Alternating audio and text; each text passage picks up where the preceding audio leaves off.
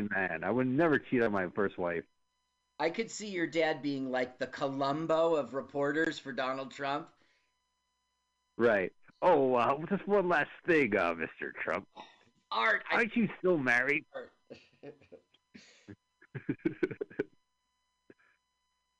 So now I was reading about Trump. Yeah, go ahead.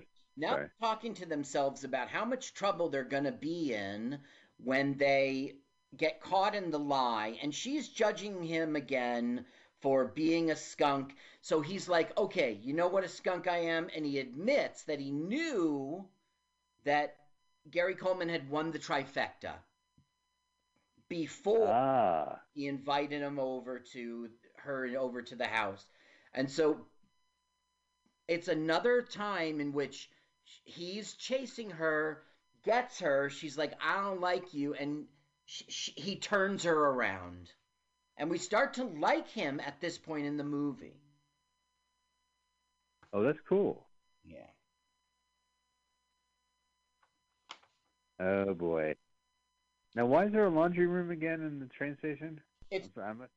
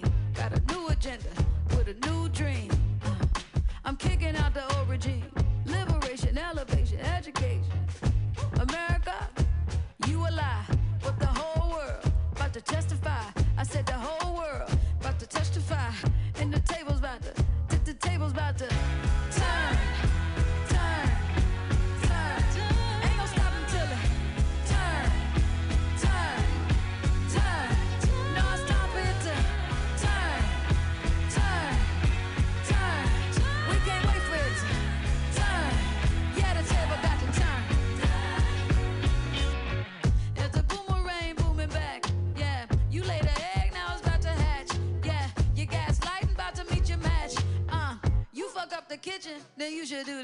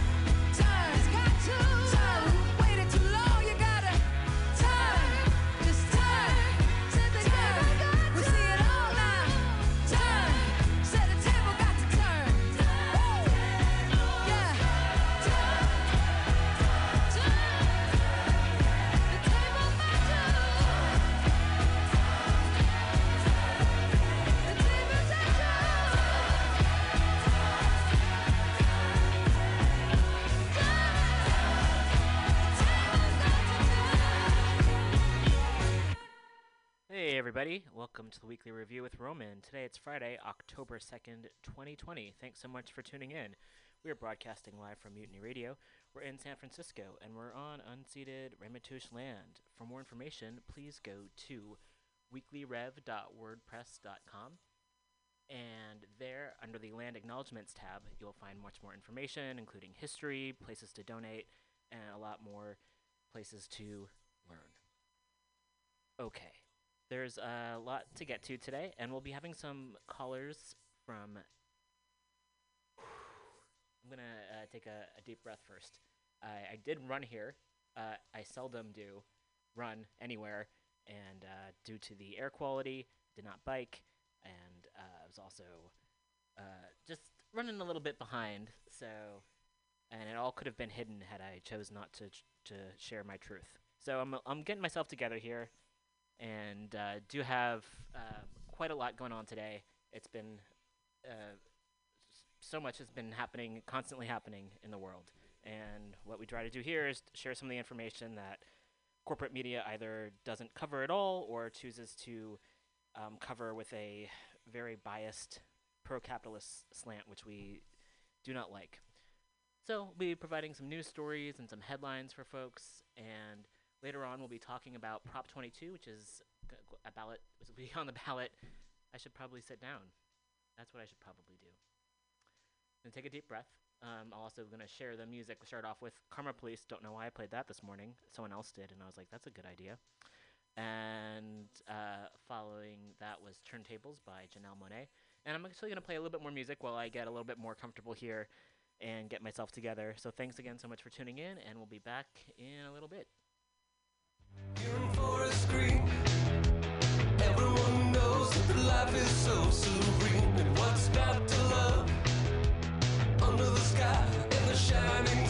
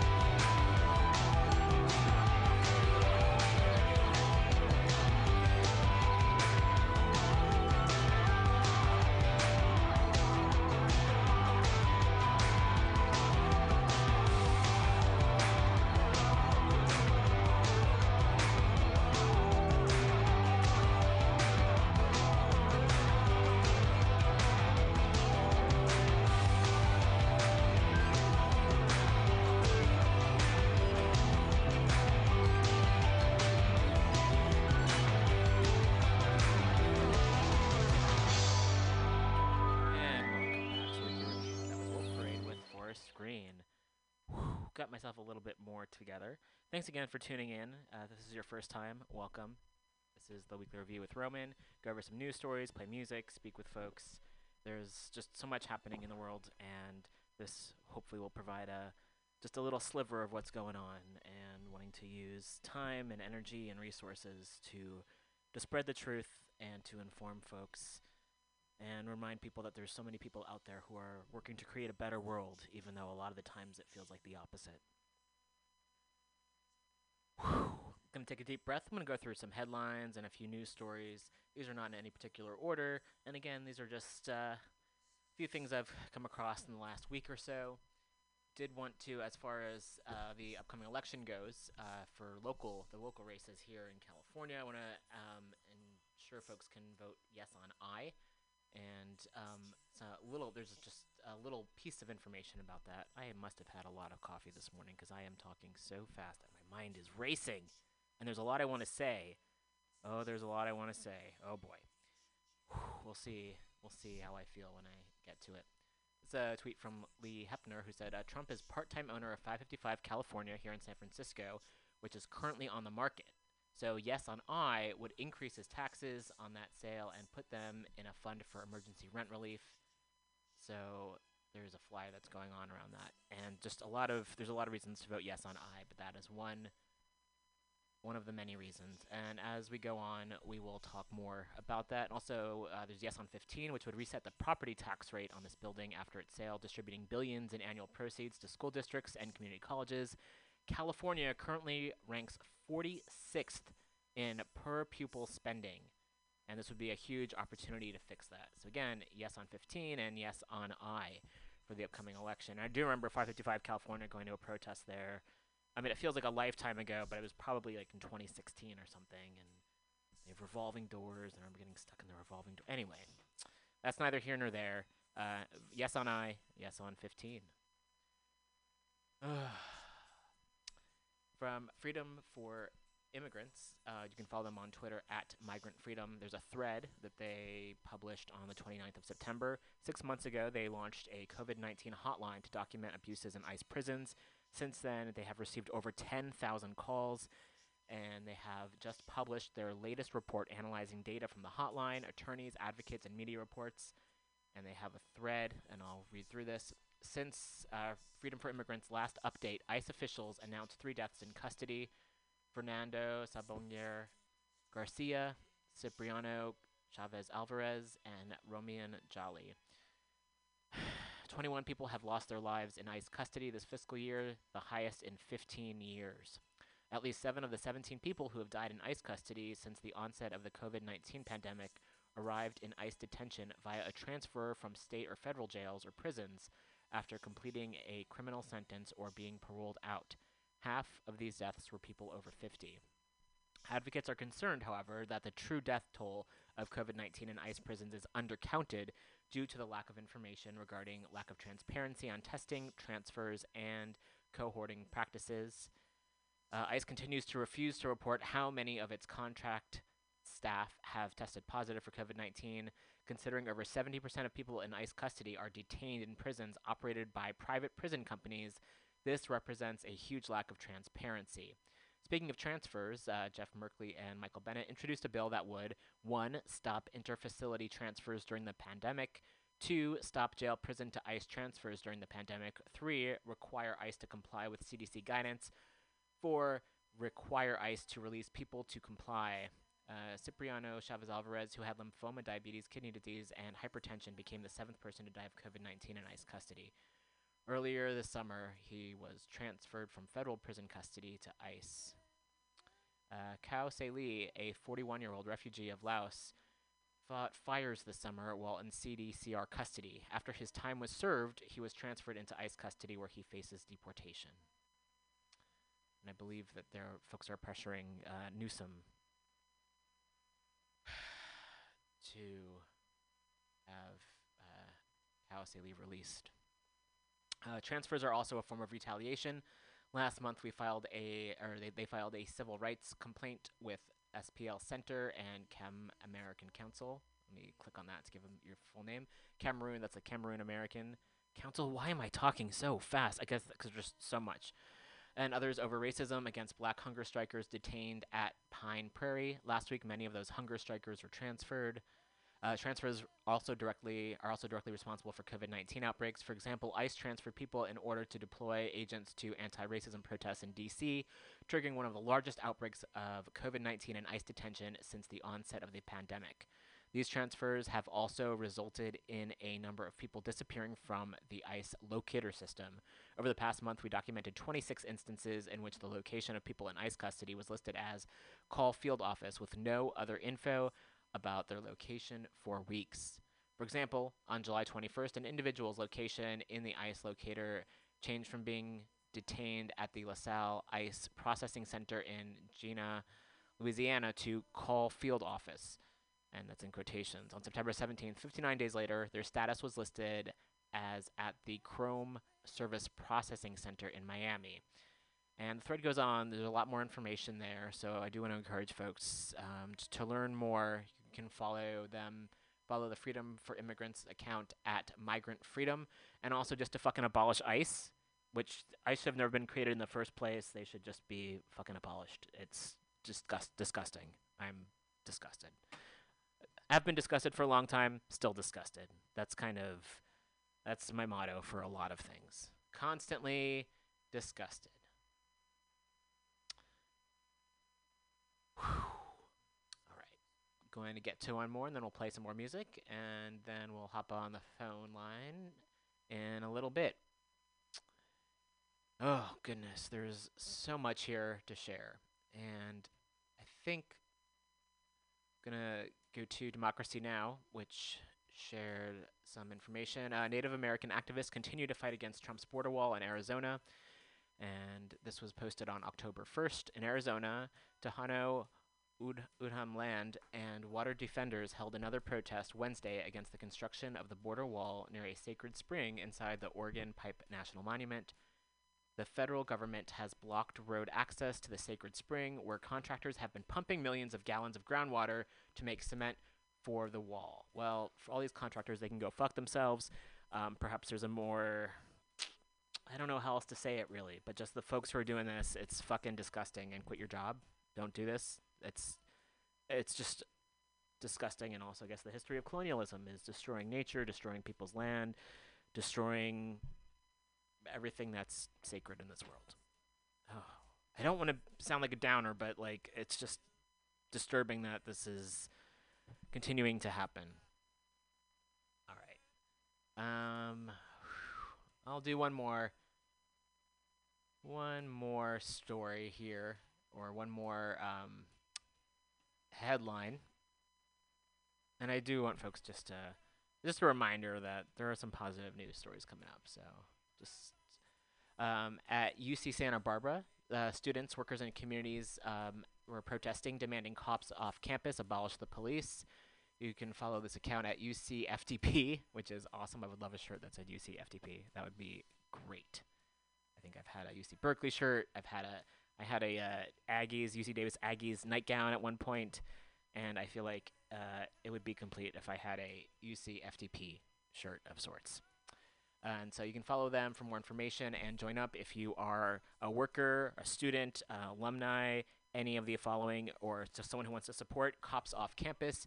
UCFTP is their Twitter handle. Uh, Cops Off University of California campuses by September 1st of 2021. I totally support that. There's also, oh, uh, yesterday there was a teach-in from Yale. Looks like a lot of uh, schools are looking just to get cops completely removed from campuses, which is wonderful. And um, I also want to share a tweet: abolish TUPD um, from them. Abolish at abolish TUPD. One thing I really took away from the C underscore resistance slash UCR cops off campus teaching yesterday is that we cannot simply limit our analysis to getting rid of police. We must also understand the many ways policing shows up in academia and our communities in many insidious ways. Yes. All right. So I'm going to take a bit of a music break here um, for a few minutes, and we'll be on the phones very shortly with some uh, folks from Gig Workers Rising to learn more about Prop 22. And we'll be back in a bit. Stay tuned.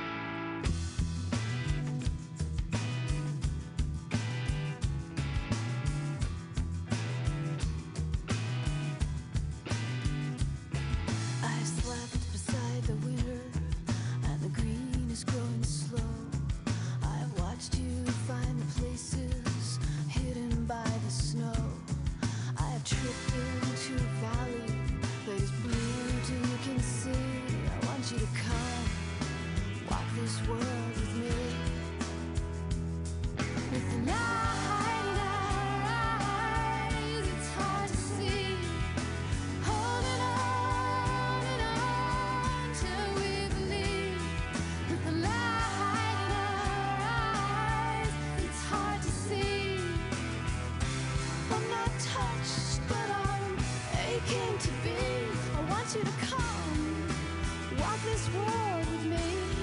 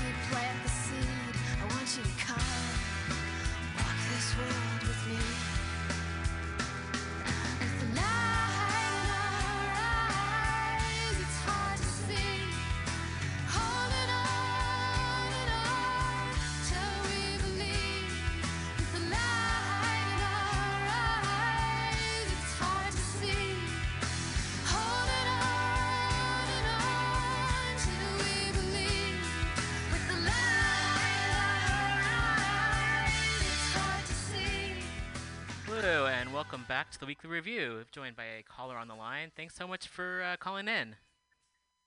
Thank you for having me. Sure. So we're going to talk a little bit about Prop 22, and I thought we could just start off if you wanted to introduce yourself. Yes. So thank you again. Thank you for having me. My name is Sherry Murphy. I'm a social justice minister here in the East Bay. Um, I'm also a Lyft driver. I've been driving Lyft for about uh, three years. It's been my primary source of income, and I've driven over 12,000 rides. Wow, that's a lot. That's a lot. So how? Um, so we're gonna talk a little bit about Prop 22, and um, I know a little bit about it, but I don't know so much. So I know that the Gig Workers Rising are organizing folks to, to share more information about it, and I also know that Uber and Lyft and these bigger companies are trying to really buy a lot of airtime to try to sway voters. So I wanted to have workers themselves share their thoughts on this. Yes, it's very vital that you hear it from the real experts, and those are the rideshare drivers. Mhm. What we know is is that Proposition 22 is a ballot measure written by multi-million dollar corporations, Lyft, Uber, and DoorDash, to deny workers of their basic wages and labor protections. Ugh. You know, this election, we're in the fight for our livelihood and our lives for economic and racial justice from the top to the bottom of this ballot measure. And what I know is that uh, for the past 10 years, Lyft and Uber has had a history of promoting discriminatory and retaliatory practices um, consisting of lies and, and threatening and exploiting workers. And it's so critical that the California voters vote no um, and not being complicit with all of that. Yes, absolutely. yeah, I've heard nothing. I mean, from the folks I know who have also drove, driven for Lyft and Uber, just it it sounds like the the companies just do nothing to take care of the workers at all. So it's frustrating that they're trying to have even more control. Yeah, hmm I um, it it was really painfully clear um, for me to, how I first started um, um, driving for Lyft and Uber. I was in my last year of um, Master's of Divinity and beginning to start my doctoral program, and I needed something that was flexible, and so you know, Lyft was um, offering quote unquote this flexibility along with um, a car.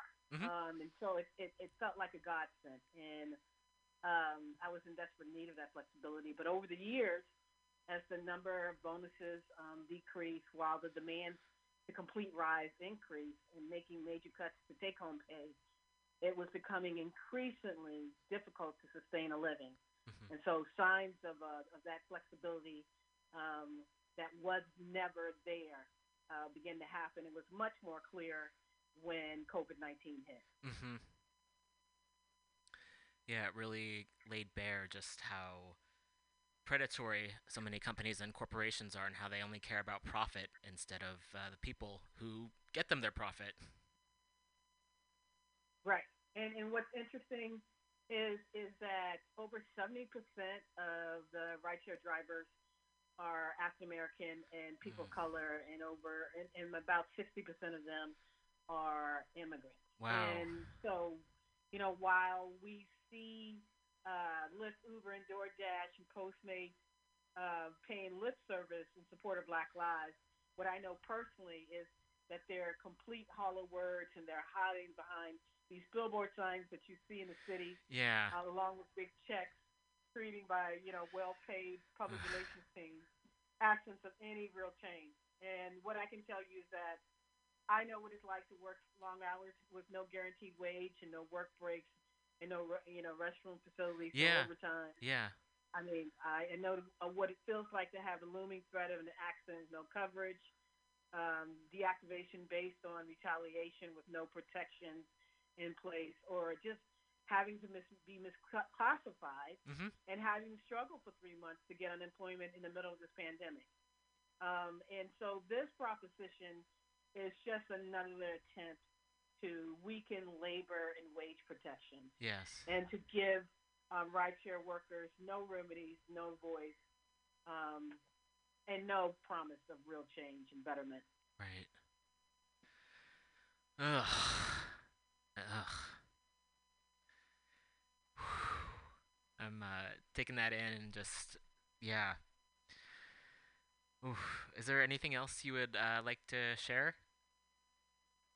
Uh, to just to add that, you know, in when I when the COVID nineteen hit, 'cause I think that the uh, voters need to understand that you know riders were uh, faced with uh, what I would call conundrums, so devil's choice. Mhm. You know, they had to face a disease that could that could kill them in an effort to secure their bills. And while we were um, seeking a refuge in our troubled land, Lyft and Uber were just nowhere to be found. Uh, when we attempted to secure a mask and hand sanitizer, pay sick time off, you know, Lyft, we were confronted with uh, obstacles and lack of transparency at um, processes Mm-hmm. uh, with Lyft and Uber. And so for them uh, to write a law um, six weeks after uh, AB 5, which granted us um, uh, employee benefits, um, we should know, the, the, the voters should know that this is a misguided Mhm. proposition filled with ambiguous language that at the end of the day weakens um, our wage and benefit protections and it creates a special extension in the law um, for them. It's a it's a form of negligent and deceptive um, business practices, and um, not only does it affect rideshare, I mean rideshare drivers, but it also affects the passengers. Mm-hmm. And so it's just critical that we vote no. Yes. Yeah, I keep on uh, wanting to agree with you, and then I also want to say just a reminder: vote no on 22. So it's hard for me to say yes at the same time, if that makes sense. right. hmm Um, and I'm also thinking about what you were saying in terms of the demographics of the drivers, um, many drivers being African American and immigrants, and how these are folks who are just const- It's just another example of the white supremacist, uh, imperialist state, pretty much just attacking workers and attacking, uh, just attacking people. And you're absolutely right. And what we also know about uh, rideshare drivers that look like me is that they work 30 hours or more. Mm. Um, so this is not like your, you know, back in the day when we would use the word gig, like a part-time. These yeah, these folks are using it as their primary source of income. right. And what's really significant about this is that uh, a, a significant percentage of them cannot even afford a $400 expense. Um, So what we're asking for are basic wages protection, and in this ballot measure does not offer this at all. Um, as a matter of fact, there was a study performed by the UC um, Berkeley, and it um, came out with was that if this proposition passes, uh, it pretty much guarantees rideshare drivers five dollars and sixty four cents an hour. Uh, it provides no sick leave. The Ugh. medical expenses that they provide um, comes with um, major conditions. Mhm. Um, one of those is making sure that you work approximately 39 hours of engaged time. Mm. And what that means, and let me try to break that down for you, Mhm. is that what that means is that if I drive uh, 40 hours during the week, um, but out of that 40 hours, I only have 20 hours where I'm actually having someone in my vehicle taking them to and fro, Mhm. or I'm delivering something. Mhm. The other 20 hours is where I I may have my app on waiting for a ride, Yeah. and I'm on the clock, Right. but according to that proposition, in that language, I'm not getting paid.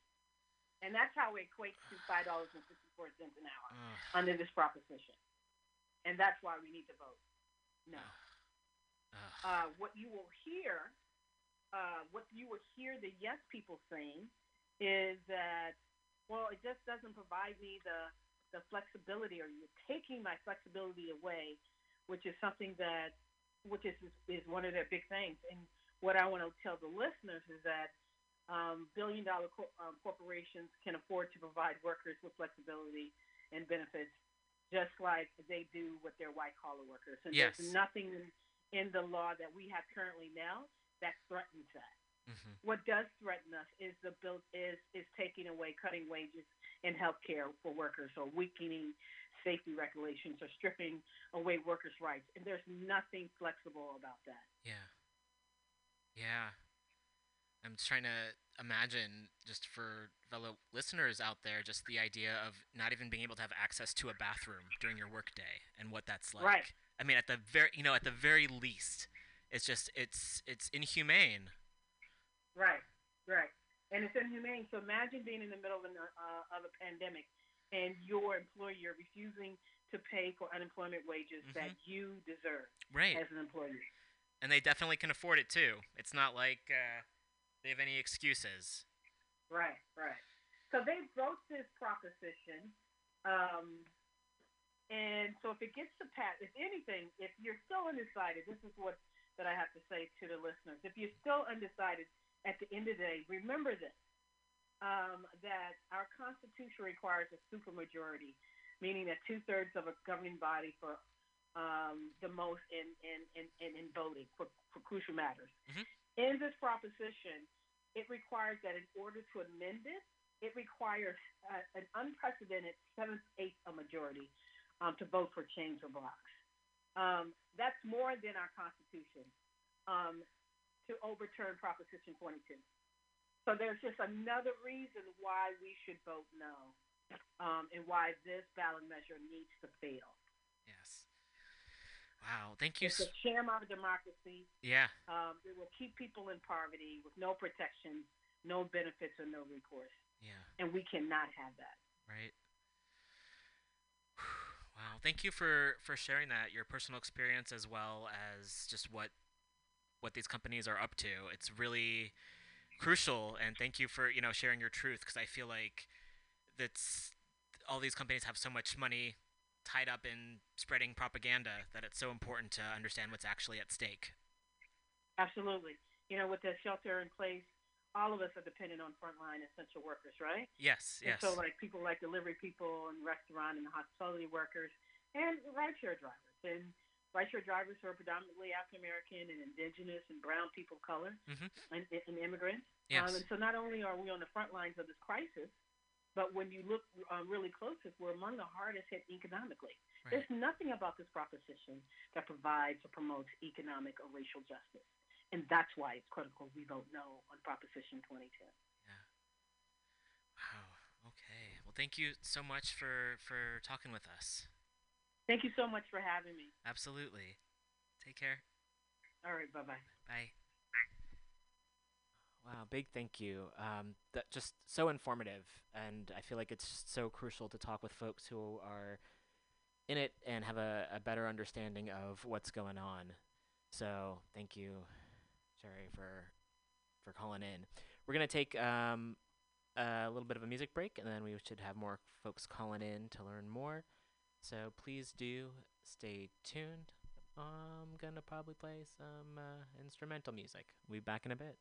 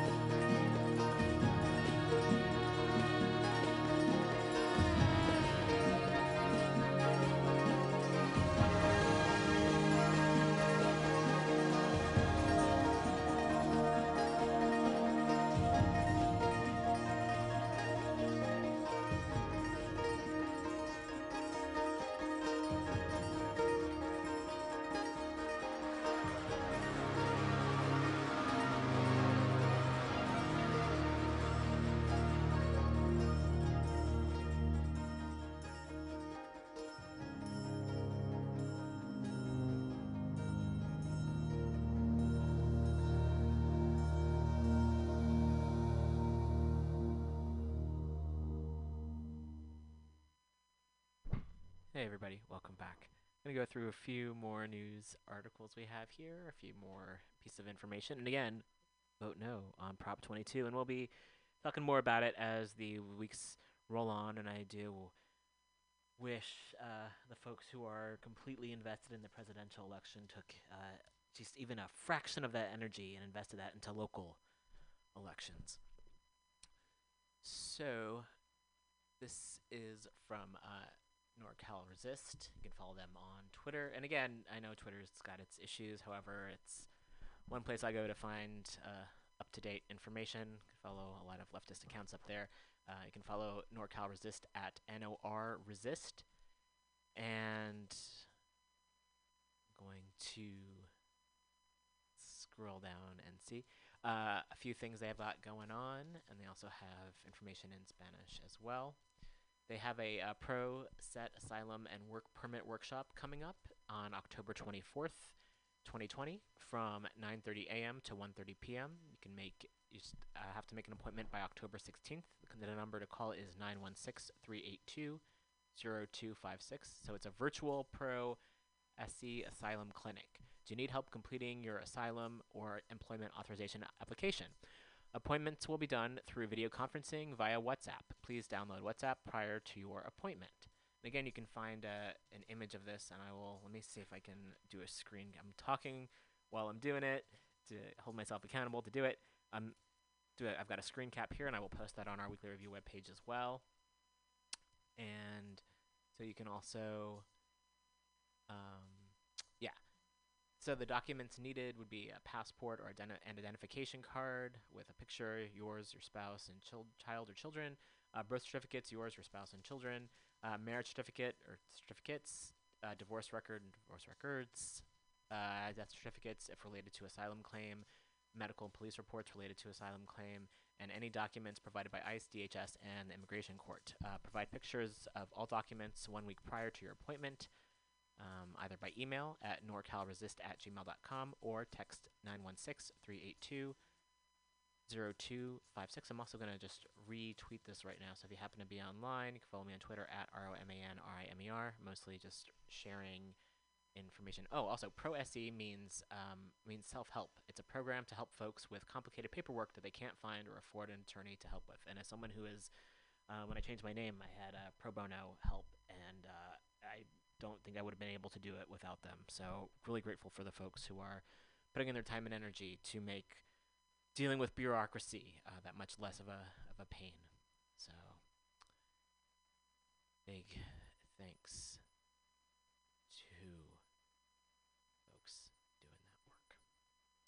I okay, so I was also going to share from NorCal Resist. Uh, they tweeted on September 30th, which feels like a long time ago, but today's October 2nd. It's been that kind of a year, a few years where there's so much that happens in a day, in a moment. Uh, one can only, I mean, uh, this is just a fraction. It's like a time capsule. This is a fraction. I got two hours here. How best can I use this time? So uh, NorCal tweeted, NorCal Resist tweeted, uh, you probably saw that the news story about increased ICE activity in sanctuary cities. Uh, keep our number in your phone. A guy called when his friend was picked up by ICE earlier this week, and we were able to alert attorneys who got him out that day. Quick action is critical, and their number is 916 382 0256. Again, 916 382 0256. And again, you can follow them on Twitter for more information, such as what I've shared, at NOR Resist on Twitter. All right, I'm to go through. Oh, here's something that's good. Yes, it's an art auction. Uh, this is from uh, Coalition on Homelessness, um, a really important org here, and they are also the folks who work to create help help create the street sheet with a lot of unhoused folks and they have an art they have art auctions uh, at least once a year and so they have an art auction 20 hosted by sf coalition on homelessness uh, it's an art walk and visu- virtual art auction which will be happening it's happening it's happening now october 1st get your computer out it's happening now uh, it's happening october 1st through the 8th 2020 you can start by s- clicking sign in at the top right hand corner they have um, artwork of over 120 pieces of art, diverse in medium and style of various pieces, and they have a piece for everyone. They also have merch, uh, Co- Coalition on Homelessness merchandise and posters, masks. Uh, they also have a raffle at five dollars, a raffle ticket, and with prizes like autographed Warriors basketball and gift certificates to museums, food and drink, and more. They have an art walk, so go on your o- go on your own. I'm talking so fast. I had two cups of two small cups of iced coffee this morning that I made at home, and woof, I am just going. Go on your own art walk and see over 65 pieces spread out among eight rad venues in the mission. Uh, bidding opens October 1st, so bidding is open and bidding closes on October 8th at 9 p.m. Happy bidding.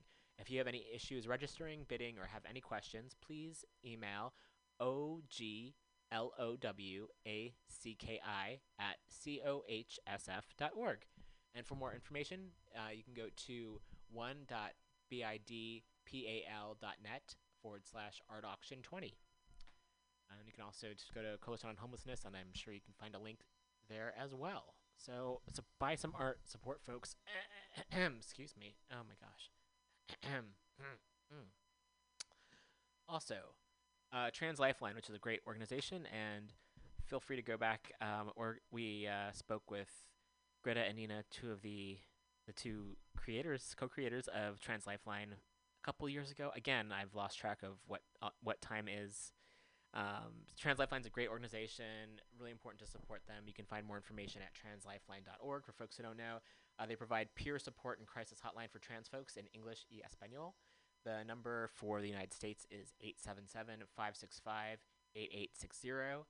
And the number in Canada is 877 330 6366. And they also uh, provide uh, low barrier micro grants for ID changes.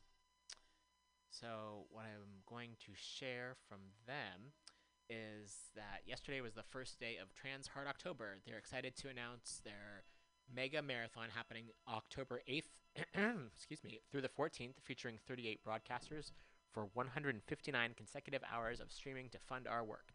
And they have a full schedule and excuse me that they have. Um, so again if you want to follow them on twitter that's probably the easiest way to find this graphic with all this information.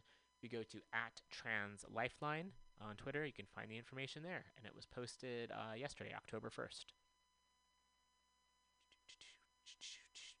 there's so much. And again i i usually compile these stories uh, throughout the week. I bookmark a few news stories here and there and then thursday night i get them all together. But I did a lot yesterday afternoon, and then of course some other news broke last night.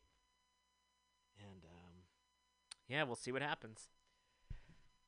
and I also wanted to share a thread here. Uh, the demonization of Antifa as a political strategy uh, of Trumpism derives um, from a new, clear right-wing ideological traditions. From a few from a few clear right wing ideological traditions U.S. anti-communism, anti-Semitic conspiracy theory, and classical fascism. And as a as a communist Jew, that makes me very upset that we've got fascism still going on, and it should you know make everyone upset, right?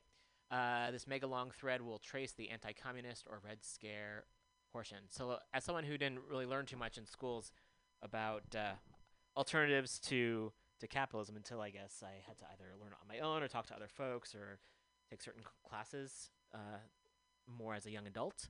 Uh, it's just important to get that information out there. So this is tweeted by Rose City Antifa. You can follow them on Twitter at Rose City Antifa. The demonization of Antifa as a political strategy of Trumpism derives. Okay, that's what I just shared. They provide a little image there. The far right has been justifying its own horrible behavior by attempting to portray, to portray the left as even worse for a very long time. Much like today, this idea has been used to excuse political repression and extermination tactics. And they provide a- an article from Al Jazeera titled Antifa Hysteria America's Revamped Red Scare. So, lots of sources in this art in this thread that you can look into. One of the binding agents holding the right together has been in opposition to liberalism, socialism, and global communism, often treated as a single enemy, covert excuse me, covertly collaborating to enact their evil agenda.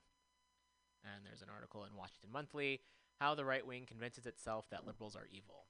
Leftist evil has taken many shapes in the right imagination, but the Antifa BLM chimera looks an awful lot like the communist civil rights one. Segregationists use the idea of a nefarious communist plot to le- delegitimize the civil rights movement. Being anti communist sounds a lot more wholesome than just being plain old racist.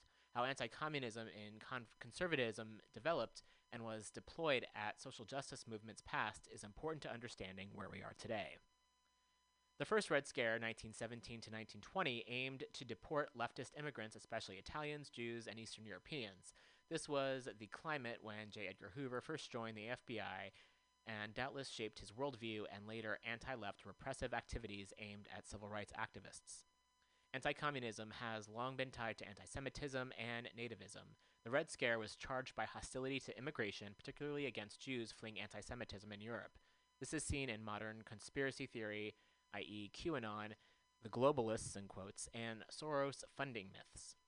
Post World War II, anti communism ramped up in the U.S. right. FDR had been a popular president with democratic socialist policies. The U.S. had fought against the farthest right politic, fascism, allied with the Soviet Union, literal communists. Wealthy conservatives got nervous. Reverse victimhood is now an art form in right media, but modern talking points regarding the liberal uh, press and left academia existed in the 40s and 50s. Marxists were portrayed as controlling these venues, which justified wealthy conservatives investing in countermeasures. McCarthy spearheaded the effort to rat out communists for treason. In addition to the famous Red Scare, he also persecuted many LGBTQ plus people in the Lavender Scare. This was ended by the Supreme Court under Earl Warren. There are stylistic similarities between McCarthy and Trump. In 1958, the John Birch Society was formed to counter quote unquote international communism via building a right wing movement. Impeaching Warren was a major objective. They shaped far right discourse for years to come. And they provide an article from theconversation.com. The John Birch Society is still influencing American politics 60 years later. Uh, JBS founder Robert Welch called the civil rights movement a communist plot to create.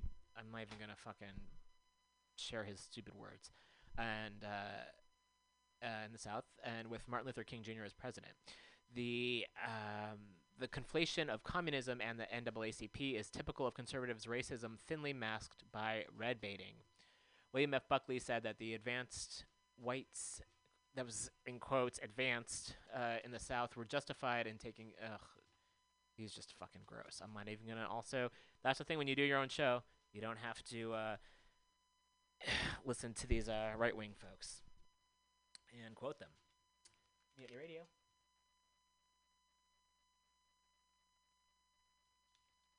Oh yes, uh, welcome. And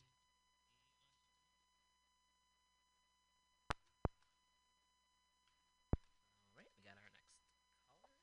And here we go. Th- uh, thanks so much for calling in. My pleasure.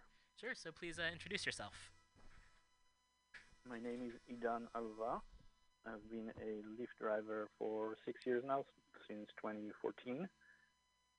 I am also a driver organizer and a leader with Gig Workers Rising, which is a nonprofit uh, campaign to fight for the rights of gig workers. So yeah, we've talked a little bit about um, Prop 22, which is going to be on the ballot this November, and there's a lot of reasons to vote no on that. And I was hoping you could share a little bit from your own experience uh, as a driver Yes. and an activist. Of course. So the truth about Proposition 22 is that it's an initiative that would exempt gig companies from having to comply with fundamental Uh, employment laws that apply to all other industries.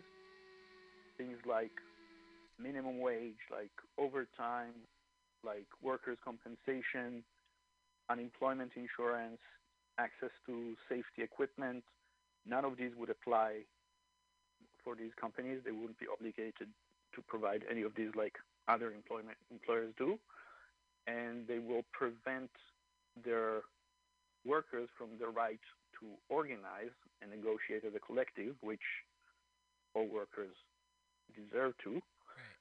And probably one of the more concerning things about this legislation is that if it does pass, it is almost practically unchangeable. Uh, it would require seven eighths of the legislature to agree in order to change, to modify anything. So once it's passed, it's there to stay. Oof. It must be stopped. Yeah. Yeah. That's why I'm, I appreciate folks like yourself calling in just to get the word out because I feel there's a lot of misinformation out there. Absolutely. And the thing is that it's a very deceptive proposition because it uses all sorts of words that sound like it's meant to take care of drivers, but it is a proposition where gig companies invested 181 or even 191 million dollars at this point, Mm-hmm. and they've done it for one purpose alone, and that's to improve their bottom line. Right.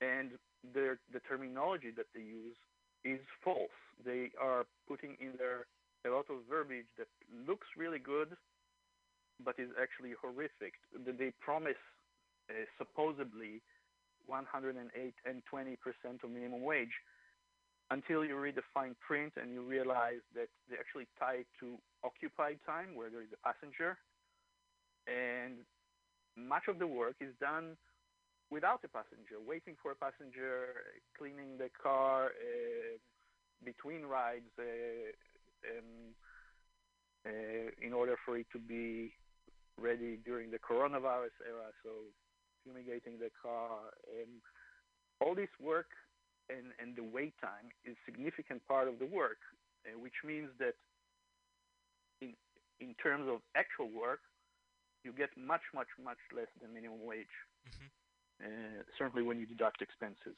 Yeah. And what gig companies actually do here is they try to exploit their workers to increase their Uh, bottom line, to not pay for the value of the work, and put all the expenses and all the risks onto the drivers. Drivers are underinsured. Dri- drivers are constantly at risk of getting hurt at work. It's, it is a dangerous work.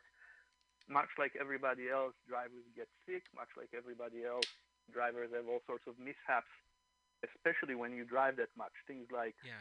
Flat tires, which I had five of last year, Wow. cracked windshield, mechanical failures in the car. My car died after 275,000 miles, primarily in driving for Lyft. Wow. Lyft is not going to pay me for the car; it's gone. Yeah. And what they're doing here is to continually exploit their workers, suck all the revenue out of the industry, and leave their workers without the ability to, to cope even with the most minimal risks. There are researches that show that most drivers would not have $400 fare to deal with a crisis. That means if you live your life that way, if you get paid that little and have that many costs, it means that really trivial things can knock you off your feet. That you can, that getting sick and not being able to work a few days, or having some more significant car problem, for you might mean that, that you become homeless.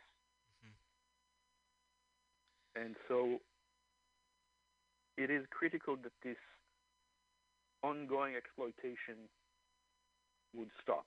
Yes. And that the only way to do that is to force these companies to comply with the labor laws like every other employer out there Mhm. and make sure that they provide at least the minimum. I'm not talking here about a way to get rich, but at least a minimum to the workers, which is mi- at least minimum wage and basic labor protections prescribed by law. Yes, yes.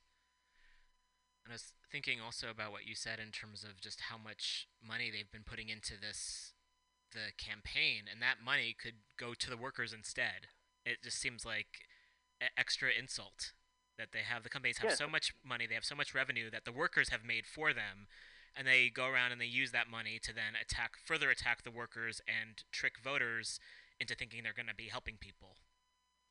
Absolutely. $181 million is more than was put into any ballot measure ever in history. Wow. And uh, it surpasses uh, ballot measures that uh, the oil industry invested in Wow. and, pharma- and, and the uh, tobacco industry, and Lyft and Uber and other gig companies are using the exact same PR companies the tobacco industry and uh, oil industry have used in the past. Um, very scrupulous uh, PR companies that operate on the fundamental assumption that if you lie loud enough, if you spread lies loud enough and, and frequently enough, it'll stick. And all they want is to deceive the voter until the elections. That's what they're trying to do, and they put every cent that they have into that, and they keep throwing money into that. Um, and and I trust that the California voter is smart enough to see through all these lies, and that um, they are going to vote no on Proposition 22. Yeah. Thank you for for sharing so much information with us. It's very enlightening. Uh, my pleasure. Yes. Is there anything else you uh, wanted to share while we're on the air? Yes. Um, in terms of personal experience, I mean, there was a time when I got sick around January, and at the time I didn't pay sufficient. Uh, I didn't have sufficient uh, money to pay my rent for that month. Again, because I'm earning that little and using all the money that I get immediately for, for existence, there is no ability to save, no ability to to um, have any safety net, and so I had to make the choice between continuing to work and putting myself and my passengers at risk potentially, or between losing the roof over my head mm-hmm. because I'm not paying rent. And I don't wish on anyone to be in that situation, but unfortunately, many, many drivers that I know have been in it and are in it pretty regularly. So basically, labor laws are there for a reason. They're there to prevent to or labor laws labor laws are in place in order to enable people to exist in dignity, to not have to choose between their health and their work, to be able to take a couple of days, sick days if they need, to be able to pay a doctor. In my case, even after I ended up paying my rent, continuing to work while being sick and paying my rent, and then uh, I, I stayed at home for a few days because I, I was just too sick to work. Um, I still couldn't see a doctor because the deductible of my insurance, and I paid the cheapest insurance because that's all I can afford. The deductible was too high, and so I had to um, not see a doctor. And again, in a case where an employer doesn't meet the basic legal obli- obligations of protections, pre- uh, of providing basic labor protections, such as minimum wage, such as unemployment, such as sick days, um, to their workers, it's not a victimless ca- crime. The entire society ends up paying for that. It's, it results with increasing homelessness. It results with increased uninsured visits to emergency rooms. It uh, it spreads throughout the community.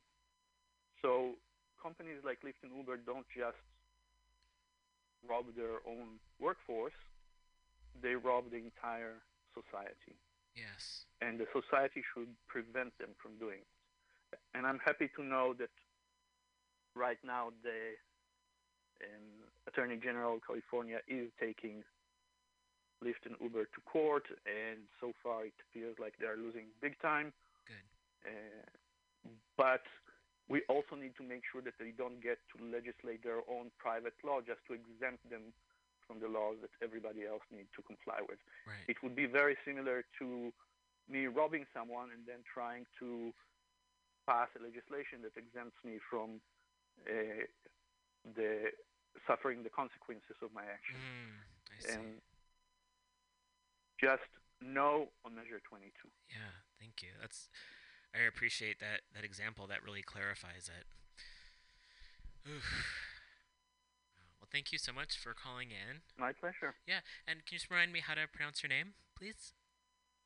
Sure. First name Idan. That's Idan. E, Okay. D as in, D as in David, A, N. Okay. As Nora. Great. And last name Alva, A L V A. Idan Alva. Okay, Amazing Idan. Thank you Yeah. so much for for calling in, and really appreciate My pleasure. you sharing this with our listeners. My pleasure. All right. Have a great day. You too. Thanks. Big thanks to Edon for calling in. And we're going to take another bit of a music break, and then we'll be back to um, finishing up that thread about the history of red baiting in this country. Whew. All right. Gonna go back. Playlist. Play some music, and we'll be back in a bit.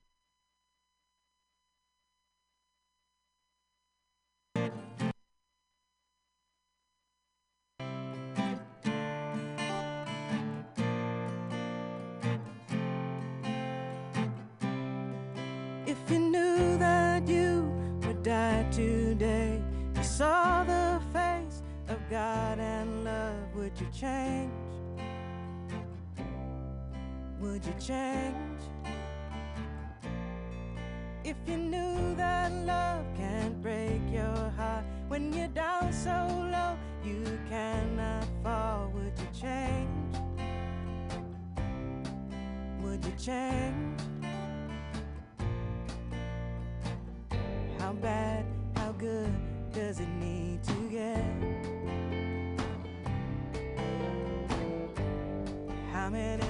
Losses, how much regret? What chain reaction would cause an effect?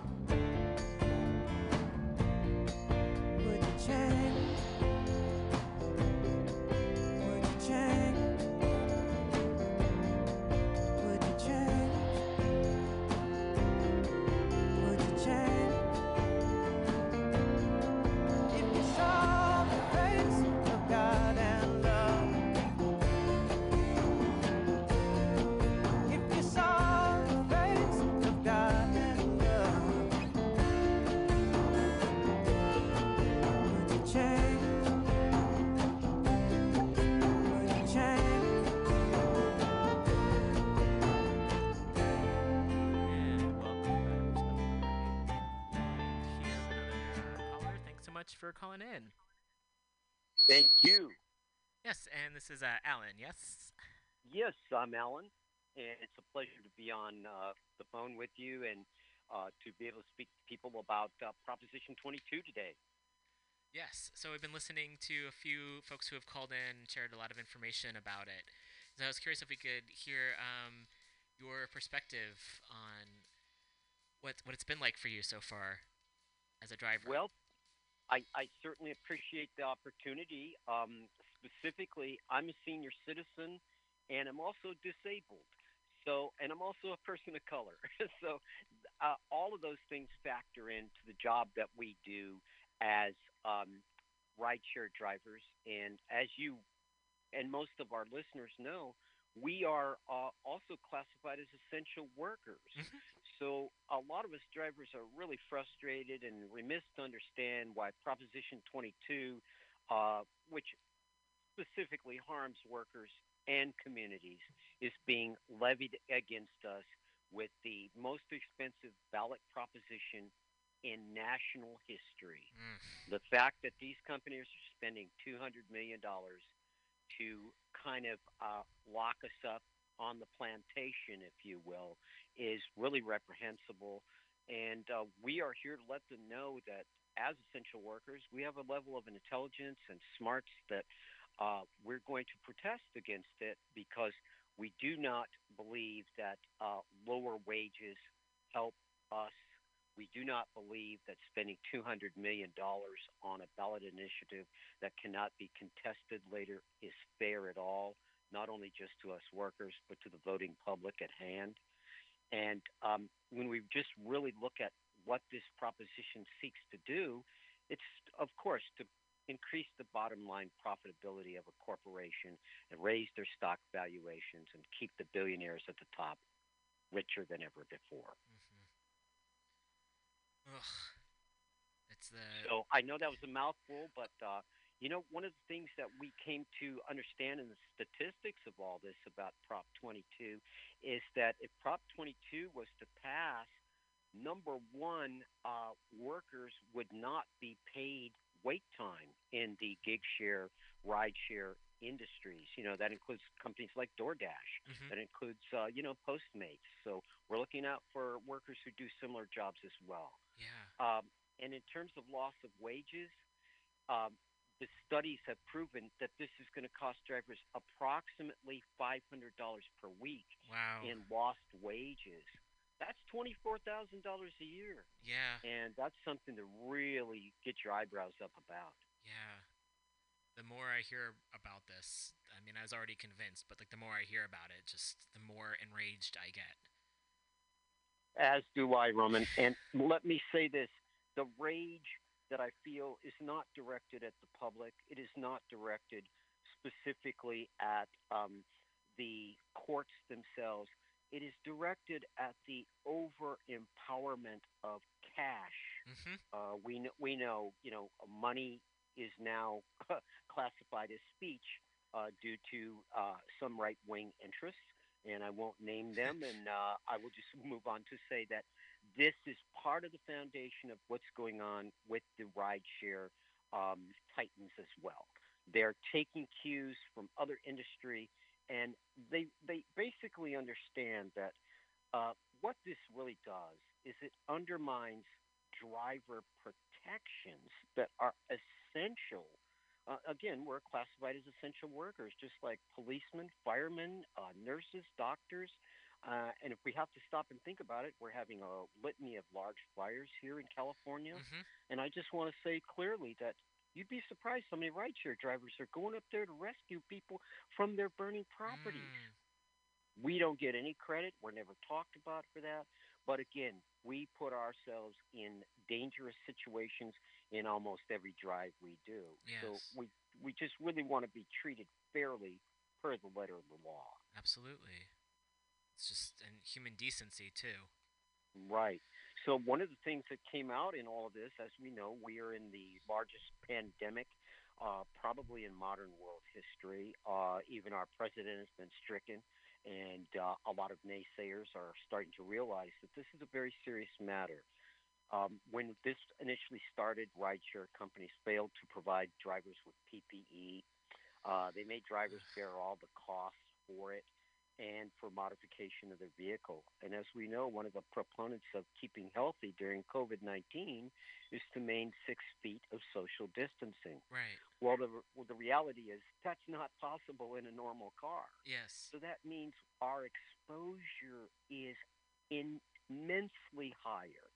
And to take a person that's being exposed at a higher rate and then say, and as your reward for that, we're cutting your pay, is so disingenuous. Yes. We, we, we workers are just, we're, we're, we're just at our wits' end with this because our families are frustrated. Uh, obviously, many of us have faced the um, situation of being evicted when we couldn't pay our bills. Mhm. And uh, there are so many drivers out there that, believe me, they're college graduates like I am.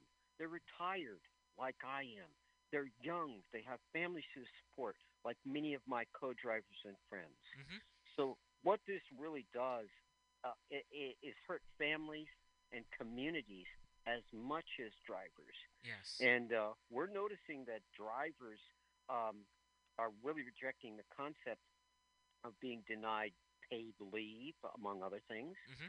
um, and that these two rideshare corps are spending what a Berkeley study has found to be money that they failed to pay in to the California tax rolls Mhm. during the last four years. Mm. I mean, how disingenuous and how much can you trust a company you're working for It's- ugh. that literally failed to pay their taxes and is now taking that same ill-gotten gain and applying it against your interests as a worker? Yep. Oh my gosh! To me, that is just one of the most heinous things that could ever be done to an American worker. Yeah. I mean, I'm an American. I'm proud of being American. And all my life I've worked, and I'm not ashamed to say I worked, and and that work was good for me and good for my family. But now, in my uh, as we call it, golden years, uh, I still have to work in order to afford a normal living. Mhm. And the company that I served for the past three years faithfully is basically throwing mud in my face. It's disgusting. It is. It is. So one of the other things that Prop 22 uh, folks need to know out there is that Prop 22 uh, will block access to all of our unemployment benefits. Mm. Um, and that's not saying, oh, poor me, I don't get paid unemployment benefits. Anytime there's multiple people out in our state or in our communities that are homeless and hungry, we know crime rates go up. We know that the community suffers as a whole, Mhm. whether you're employed or not. So that's Yeah. why it's so important that we do get the normal benefits that all American workers receive, Sure. such as you know paid sick leave. Yeah, I'm I'm a firm believer that everyone deserves everyone should get a house, should get health care, food, education. Like it's not that complicated. Yet under capitalism, it everything's backwards. It certainly is, and you know that brings up uh, a light to another aspect of we, we talk about unemployment, and a lot of people feel like, oh, you're getting unemployment, you're just you're getting free money. Ugh, well, no, we As all opposed to the fucking into that. billionaires. Excuse me, but like Exactly. seriously. yeah, we all pay into that. Yeah. So one of the other horrid aspects of this is it also seeks to cap all injury benefits. Mm. Imagine if I get, say, paralyzed in a car accident while I have a passenger, and my passenger, let's say, is, um, you know, injured to a degree that he's lost, he or she has lost their ability to work. These companies are uh, putting into this ballot initiative part of it saying that um, they will cap any benefits of injury and work comp claims. So you may be entitled to, let's say, as an example, a hundred thousand to support your family and lost wages over the next two years, and they can literally come along and say, ah, we only feel you should get ten thousand. So who's going to augment that additional ninety thousand to help you and your family survive during these times? And the public should be equally frightened as to their position as a passenger. Mm-hmm. Do, do, don't don't these same um, limits of uh, compensation for injuries apply to them Well, according to them, they want it to. Yeah. So, and, and the nightmare continues. You know, uh, just to show you how really blatant and strong these companies are persisting in their profit motive. The worst part of this whole thing is that this ballot measure would prevent any future any future amendments to be enacted without the approval of seven eighths vote of the California legislature. Ugh. Do you know in the history of this state we've never had our legislature agree Yeah. to seven eighths? Yeah. so in effect they've set up an impossible um, mountain to climb. They've given us no gear. They haven't compensated us properly, and they've completely forgotten about the damage this will do and the disrepute that this will spring forth in terms of drivers and the companies themselves. So, what can fellow folks do to help get the word out about the No on Prop 22 campaign? I think the most important thing that all Americans can can really do, and especially Californians, is number one, make sure you're registered to vote. Number two, don't buy into any of the hokiness of uh, that you're if you mail in your vote, it's going to be a problem. Just so you know, I live in Oakland, and uh, Oakland Alameda Coliseum Stadium is having a three-day event where all people can deliver their ballots over Hmm. there. Great. So, voting is number one. Yes. We must vote this level of corporate tyranny out of the system on a permanent basis moving forward. The best way to do that is to vote no on 22 and speak to your friends, your family, your church members, and your work members about this and remind them that as this moves forward, it's not just drivers that lose out, Mhm. it is the state taxpayers, and that is every citizen I know. Yes. Thank you so much for for sharing this, and we'll be um, through November definitely putting the word out for folks to vote no on 22, and also continuing to amplify the voices of activists. Absolutely. Uh, to Thank you workers. as well, Romain, for Sure having me on today for this brief period of time. And again, uh, vote no on 22 like your life depends on it because does. it does. Yes. Thank you, Alan. All right, Romain, you have a great day, my friend. You too. Take care. Bye bye now. Big thanks to Alan for calling in. Again, no on 22. And for the next few weeks, we'll be definitely pushing that even more. I've got some ideas about uh, chalking. Uh, I like to chalk. I feel like that's one. There's a lot of different ways to show up in the world, and um, grab some chalk, chalk on the sidewalks. Low risk uh, can have a big impression on folks. You reach people you might not normally talk to. No on 22. Grab some chalk, chalk it up. That's my recommendation, and that's what I'm going to hold myself to as well. In addition to writing messages along the lines of uh, fund healthcare, not cops, which is also a good thing to, to get out there in the universe. All right, take a bit of a music break here, and then we'll get back to uh, the thread we were sharing earlier. And gonna get back online. Got kicked off for a moment. And the last song we played was Tracy Chapman with Change. Moment here. There we go. And before that, or earlier on, we heard Heather Nova with Walk This World, uh, Peter Gabriel with Zaar, and I think we'll have some Lou Reed right now.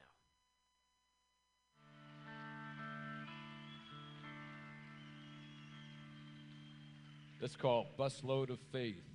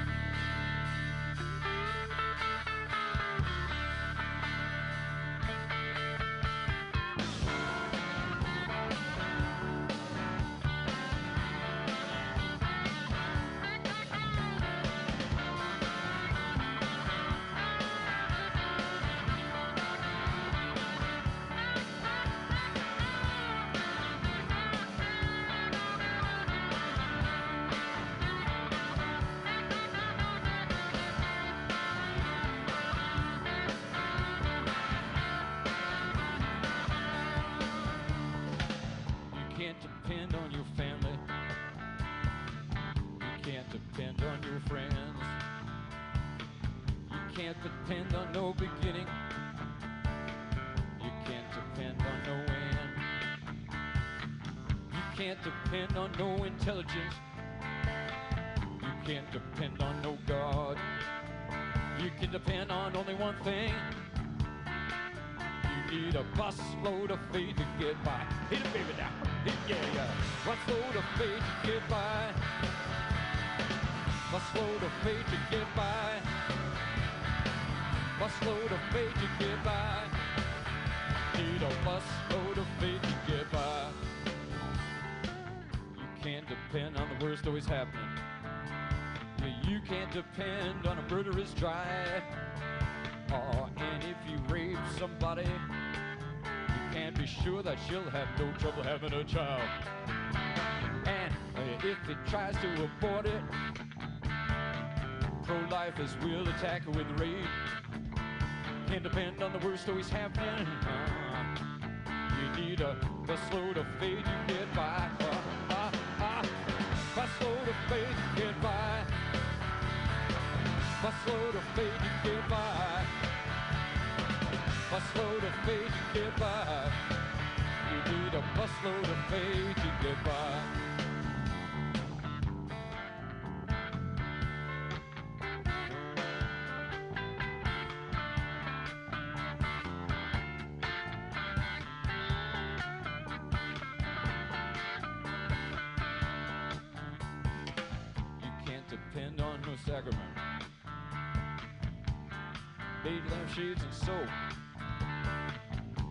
Can't depend on no sacrament.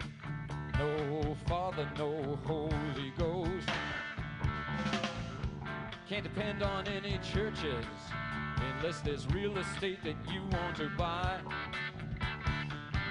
Can't depend on the worst always happening. You need a busload of faith to get by. Hit it, baby, now. Busload of faith. Busload of faith. Busload of faith. Busload of by. You can't depend on no miracle. You can't depend on the air. You can't find no wise men. You can't find them because they're not there. You can't depend on cruelty and crudity of thought and of sound. You can't depend on the worst always happening. Oh, busload up, busload up, busload of faith get by. Busload of faith, busload of faith to get by. Busload of faith, busload of faith get by. You need a busload of faith. You need a busload of faith. You need a busload of faith. You need a busload of faith to get by.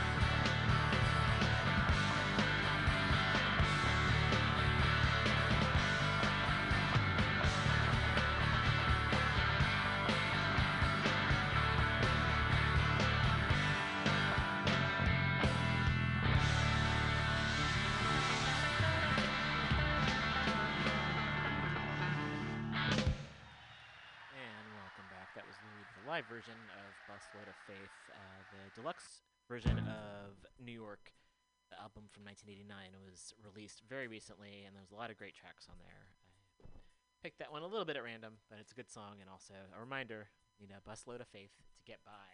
I'm going to continue on with reading this thread about red baiting, and then uh, a little something else that's very vague, but we'll get to it. Okay. All right, next up. So we're talking about the National Review, which uh, uh, which William F. Buckley founded, and um, so the National Review was saying that civil rights movement was inspired, infiltrated, and composed of communists, and then the National uh, just said a lot of fucking horrible things. I'm not going to repeat. And in 64, the vast majority of conservatives opposed the Civil Rights Act's passage on the grounds that it was moboc- mobocratic and unruly. Civil rights agitator, and they said civil rights agitators were actually advocating for socialism, and compare this to the rights coding of Black Lives Matter today. And they talk about fuck, excuse me, George Wallace. I just had the tendency to also call him fuckface. Uh, the segregationist governor of Alabama deployed this rhetoric to denounce the quote unquote communists, radicals, and agitators in the civil rights movement. And of course, he was just against black people having rights. It is important to note that while aforementioned racist Republicans were spouting these ideas with some pretense at respectability, insurgent white supremacists such as the KKK were carrying out acts of terror and murder to enforce them. In the 70s and 80s, the religious right arose cultural communism, i.e., feminism and homosexuality. Um, feminism and homosexuality are both great, just my opinion, um, but it's actually also the truth. Uh, became central. This formed into cultural Marxism, quote unquote, cultural Marxism, and the cultural war. Important themes post Cold War. Tying gender subversion and communism is a repeated motif. Uh, this thread can only give a select summary, but this Red Scare tactic has clearly been resurrected with a vengeance to target Black Lives Matter, Antifa, and left resistance to Trump. The left should stand strong in solidarity against this narrative because, one, it is a form of anti black racism. It portrays black led movements as illegitimate and black people as dupes slash mindless mob rather than skilled and thoughtful organizers seeking justice. Two, it obscures white supremacy and is a way to derail the discussion uh, about police brutality, and it pretends far right actors shooting at Black Lives Matter and police riots against protesters are something other than racist violence. Three, it divides the left. This is something we need to repeatedly emphasize to progressives. We need a broad, diverse left coalition to defeat the tide of fascism. Good protester slash bad protester is an old ass trick. Please let Governor Brown know. Four, and that's uh, this is from Rose City, so this is up in Portland. Although we also have a, or we used to have a Governor Brown, but now I guess we can also let Governor Newsom know, just in case. Uh, number four, uh, it seeks to stigmatize left politics and de-radicalize movements. This is to make social justice movements less effective, and also pulls the Overton window further and further right as people dance for the position of "quote unquote" moderate.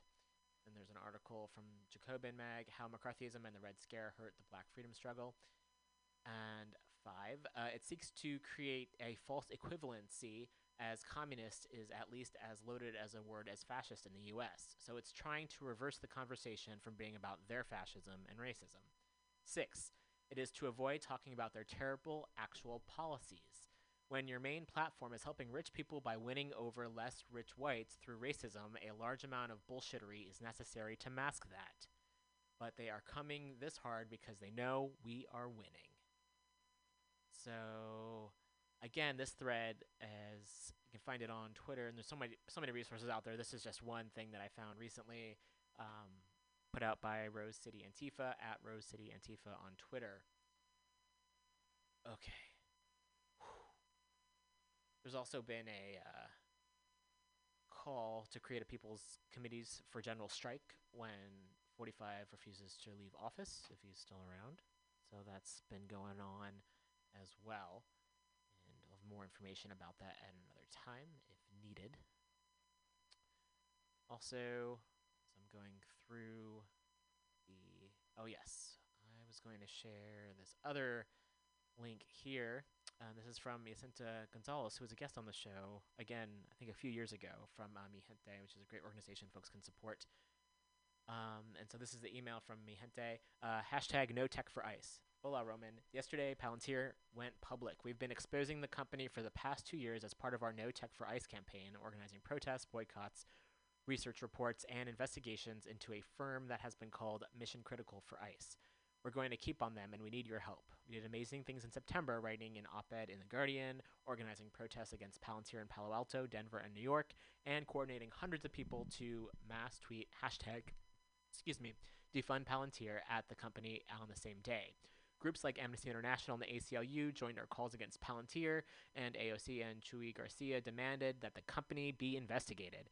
AOC even tweeted in solidarity with us yesterday, writing, Palantir needs to be investigated. We explain all of it in our new blog post outlining our campaign and the danger of Palantir's tech. This fight isn't over. Palantir will continue its work for ICE, ensuring they have the best tools to track, target, detain, and deport folks. We're going to keep fighting. If you're concerned about mass surveillance against our communities, please help us fund this fight. Donate to hashtag No Tech for ICE in solidarity, Jacinta. And I'm going to click on this one link here And if you go to uh, mijentesupportcommittee.com, you can find information there as to donate. You can also donate monthly.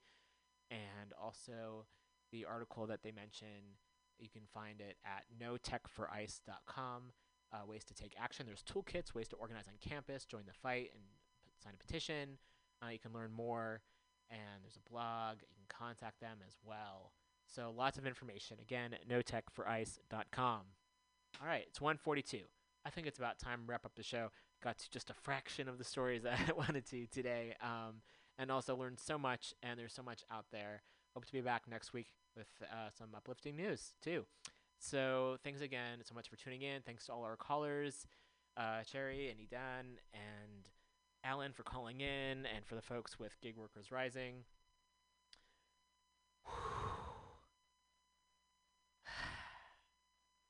and all the folks out there who are speaking their truth and informing the public of ways to uh, just create uh, a better world. And a better world is possible.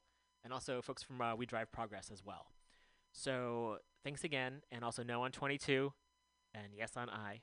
We'll be uh, refreshing that as we go along. And let's find some music to. Uh, uh, wrap up with. Got a couple songs here in a row. We'll do uh, Hold On, Hold On by Neko Case, followed by Hold On by Lou Reed. Uh, have a great week, everyone. Also, yeah, donate to Mutiny Radio here, mutinyradio.fm. We've got shows here every day of the week. Uh, you can check out the schedules there. If you're interested in doing a show here of your own, you can do that by contacting Pam, who's the station manager. Also, check out our weekly review webpage, which I am uh, in the process of creating to um, create uh, resources and links um, as a companion piece to this show, which I've been doing now for over six years. So we're updating it slowly but surely, but it's getting there. So you can check that out at weeklyrev.wordpress.com. You can also donate to the show, patreon.com forward slash weeklyrev, anywhere from a dollar a month and more. Greatly helps uh, us pay for the dues here at the studio and uh, incentive to keep on going. So thanks again for everyone fighting the good fight, and we'll be back next week.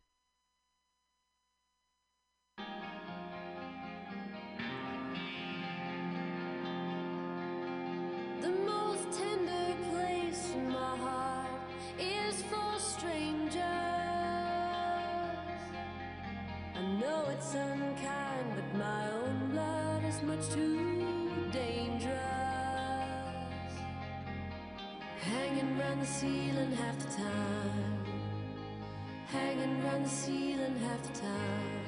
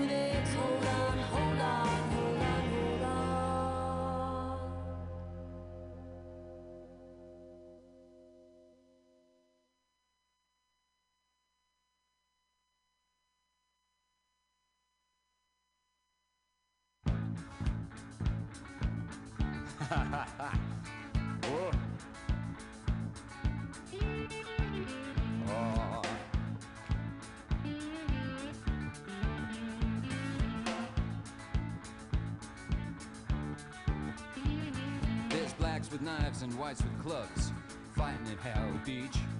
There's no such thing as human rights when you walk the New York streets. A cop was shot in the head by a 10 year old kid named Boot in Central Park last week. The fathers and daughters lined up by the coffins by the statue of bigotry. Hey, you better hold on. Something happening here. You better hold, hold on. Well, I'll meet you at Tompkins Square. The dopest sent a message to the cops last week and they shot him in the car where he sat. And Eleanor Bumpurs and Michael Stewart must have appreciated that. There's a rampaging rage rising up like a plague of bloody vials washing up on the beach.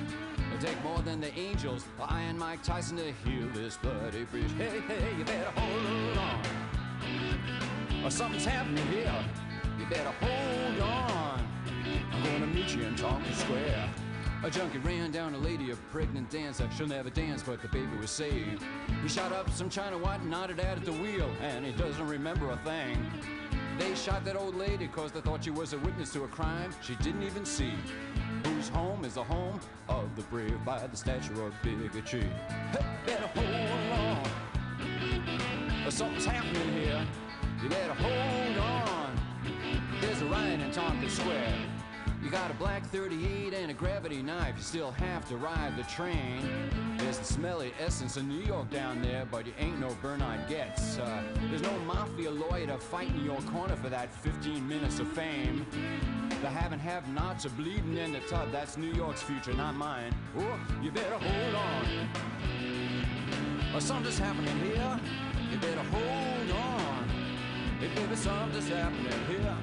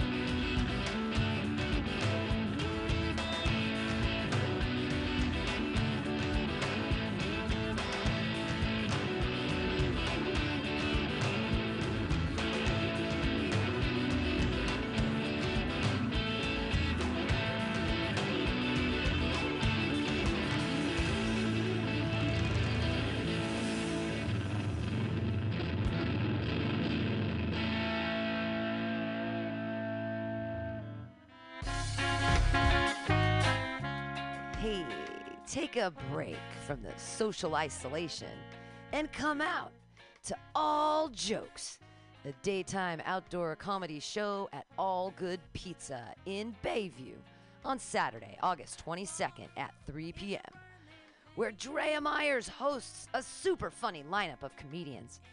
Grab some brick oven pizza and enjoy the show in an outdoor courtyard with plenty of room to be physically distanced. See you soon at All Good Pizza for this tremendous outdoor comedy show at 1605 Gerald Avenue in the Bayview. That's all jokes at Good Pizza with Drea Myers, Saturday, August 22nd at 3 p.m.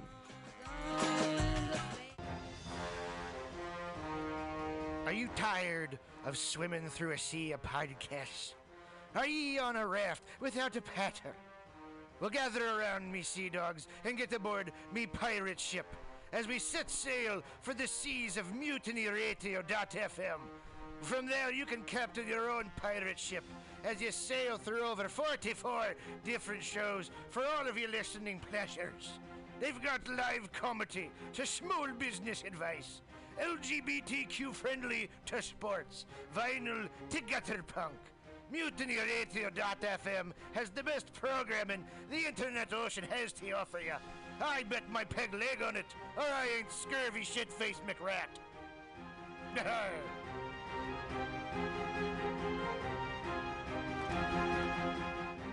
My name is Breakfast, and I'm running for Chancellor of the United States of America.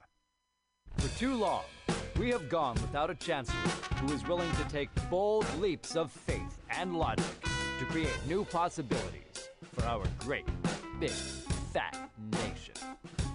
As your Chancellor, I will balance the budget on the head of a pin, give entertaining speeches, have scandalous affairs, write strongly worded letters to unpopular foreign leaders, look good on camera, end all hunger, crime, abuse, war, disease, disasters, sadness, depression, oppression, repression, suppression, transgression, obsession, expression, impression, regression, and digression by signing pieces of paper that express my disapproval of such things. And invest in an American flag pin to be worn prominently on my stylish jackets. It's time to work together to take the country back from us and return it to ourselves. It's time to turn this country around and drive it into opposing traffic. It's time to take a chance on the Chancellor.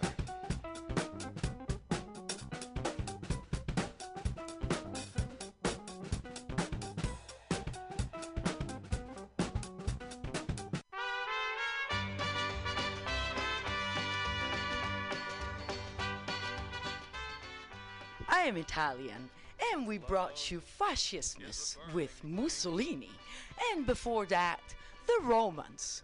So if you think you live in a fascist country, well, you do. Antitrump.com is the antivirus to the Trump virus.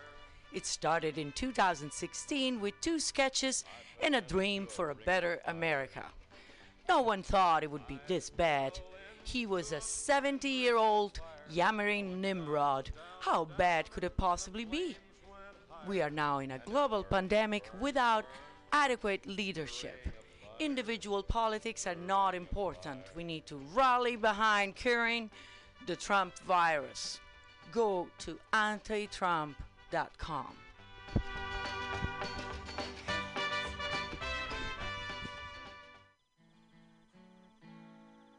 Bob, you ever want to be funny? Well, my dogs think I'm funny, Daryl. Well, I mean, you ever want to be like in front of an audience, like other than like squirrels, dogs, and dead persons? Well, oh, shit. From time to time, I've given it a thought or two.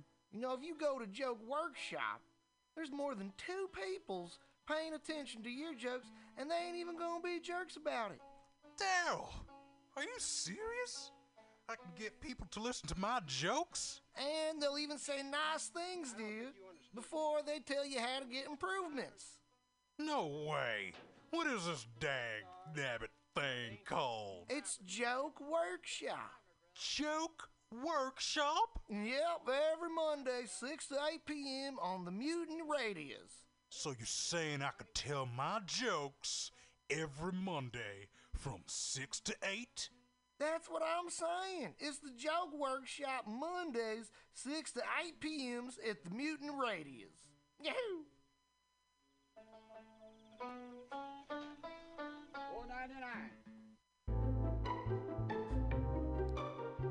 Hey, you, poetry reader. This is Bjork's sister, Mjork. It's okay.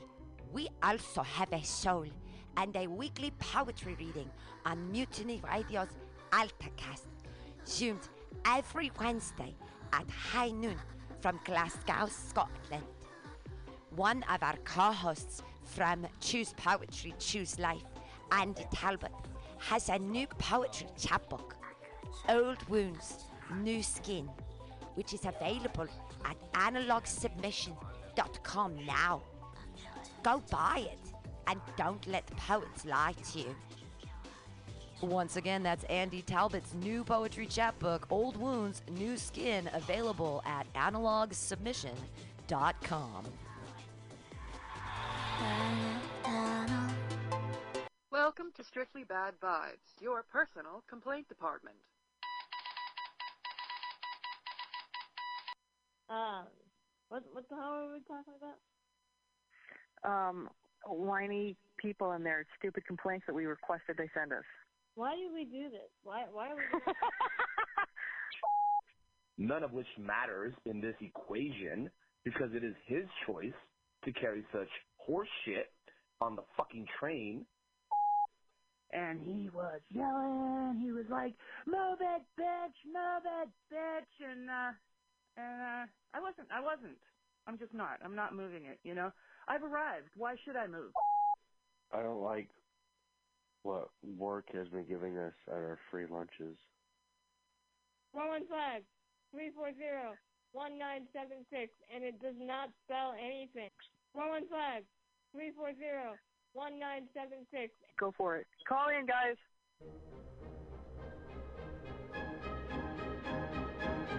Are the end times upon us?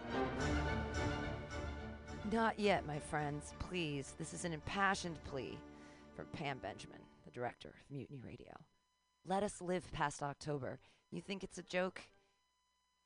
COVID is decimating all of us, and especially us here at Mutiny Radio. We have money left until October 1st.